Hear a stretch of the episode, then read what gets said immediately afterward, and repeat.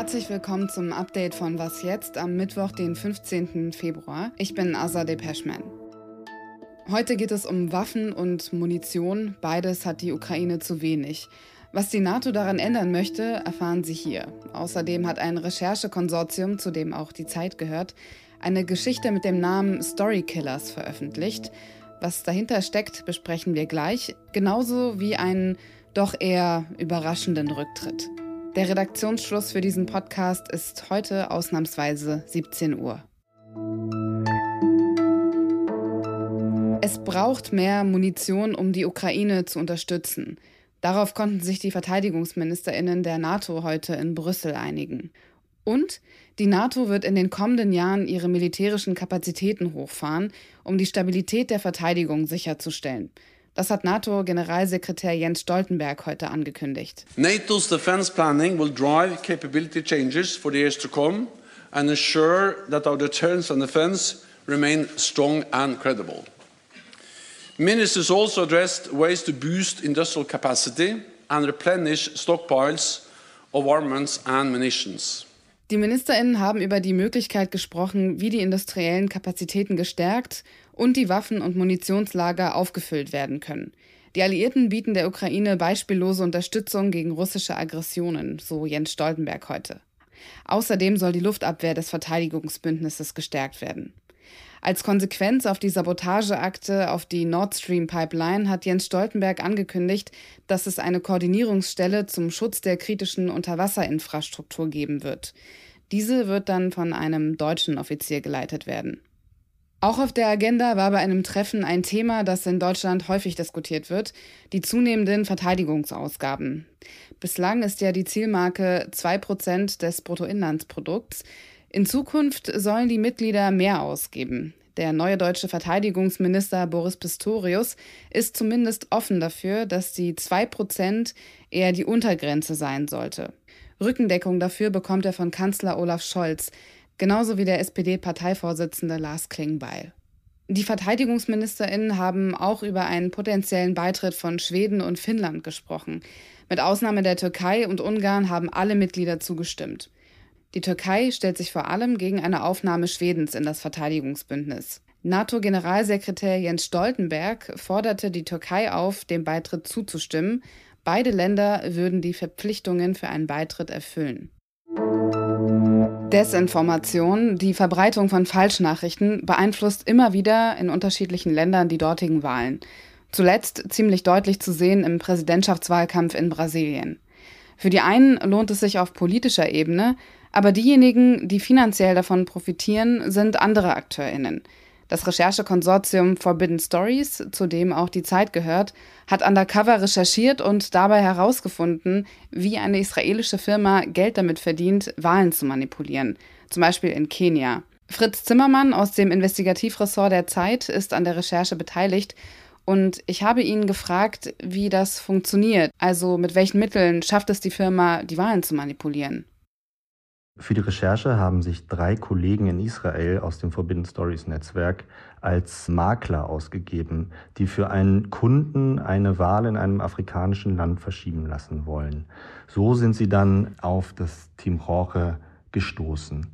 Die, die Gruppe hat dann mit unseren Kollegen, also mit den vermeintlichen Interessenten, Verkaufsgespräche geführt. Also sie haben ihnen vorgeführt, was sie alles können und unsere Kollegen haben das alles aufgezeichnet eine Sache, die sie immer wieder vorgeführt haben, war Hacking.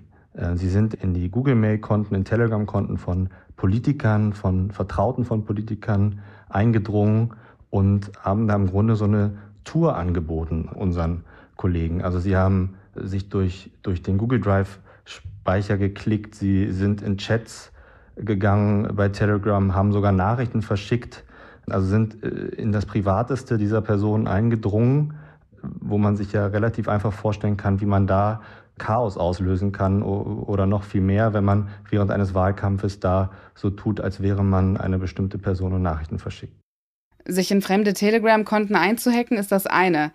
Was bietet diese Firma, die sich als Team Jorge vorgestellt hat, noch an, um Wahlen zu beeinflussen? Das ist tatsächlich das Neue, was, was diese Recherche jetzt auch gezeigt hat.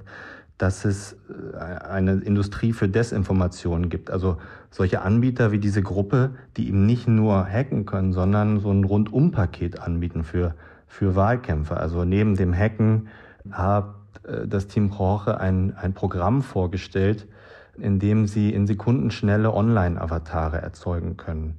Und das sind nicht solche Bots, wie man sie vielleicht kennt, mit so einem merkwürdigen Profilbild und, und einem komischen Namen, sondern wirklich komplexe ähm, Avatare, die Profilbilder haben, die von realen Personen gestohlen wurden, die diverse Social-Media-Konten haben, die, die einen Online-Gaming-Account haben, die äh, irgendwelche Dating-Apps nutzen, also die wirklich sich verhalten wie ganz normale Personen und die sie da zu Zehntausenden schon erzeugt haben und die sie natürlich in jeder beliebigen Stückzahl in einem Wahlkampf dann aktivieren können.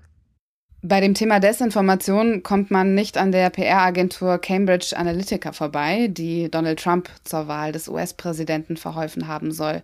In welcher Verbindung steht die Firma, mit der ihr gesprochen habt, zu Cambridge Analytica? Also das Team Jorge, mit dem meine Kollegen als angebliche Vermittler äh, gesprochen haben, hat laut äh, Unterlagen, die uns vorliegen, 2015 im Wahlkampf in Nigeria mit Cambridge Analytica zusammengearbeitet. Also die hatten offenbar ein Arbeitsverhältnis. Ähm, es gab immer Gerüchte darüber, auch Berichte im Guardian damals, dass es eine israelische Firma gegeben haben soll, die da in dem nigerianischen Wahlkampf für Cambridge Analytica gearbeitet hat, die möglicherweise den Oppositionskandidaten auch gehackt hat. Die E-Mails, die wir jetzt ähm, sehen konnten, legen nahe, dass es sich dabei um äh, Team Rocher gehandelt hat. Und den Text von Fritz Zimmermann verlinke ich in den Show Notes. Die langjährige schottische Regierungschefin Nicola Sturgeon tritt ab. Das hat sie heute bei einer Pressekonferenz erklärt. Außerdem wird sie ihr Amt als Vorsitzende der schottischen Nationalpartei SNP niederlegen. Teil guter Führung sei es, instinktiv zu wissen, wann der richtige Zeitpunkt gekommen sei, so Sturgeon heute. Mit ihrem Herzen und ihrem Verstand wisse sie, dass dies der richtige Zeitpunkt sei. Nicola Sturgeon war mit ihrem liberalen Kurs quasi das Gegenstück zum britischen Premierminister Rishi Sunak und ein Symbol für die Unabhängigkeit des Landesteils.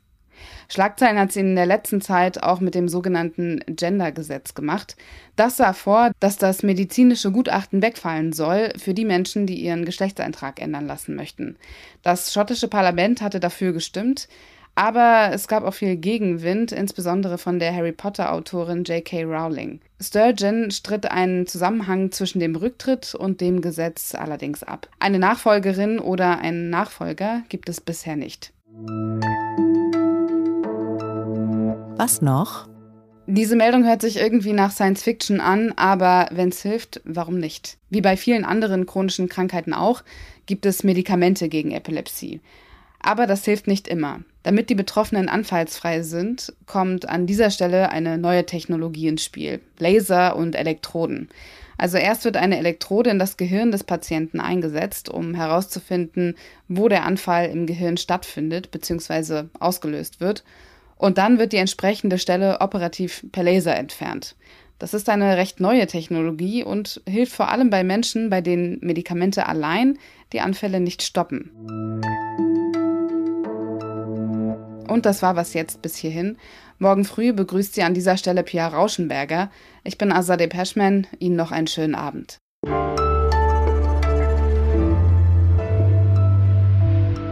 Und falls Sie sich fragen, weshalb die Folge heute etwas später kam, ein Teil der Redaktion, also auch ich, hatte heute ein Moderationstraining. Ich habe versucht, den einen oder anderen Tipp auch anzuwenden. Vielleicht hört man es, vielleicht aber auch nicht.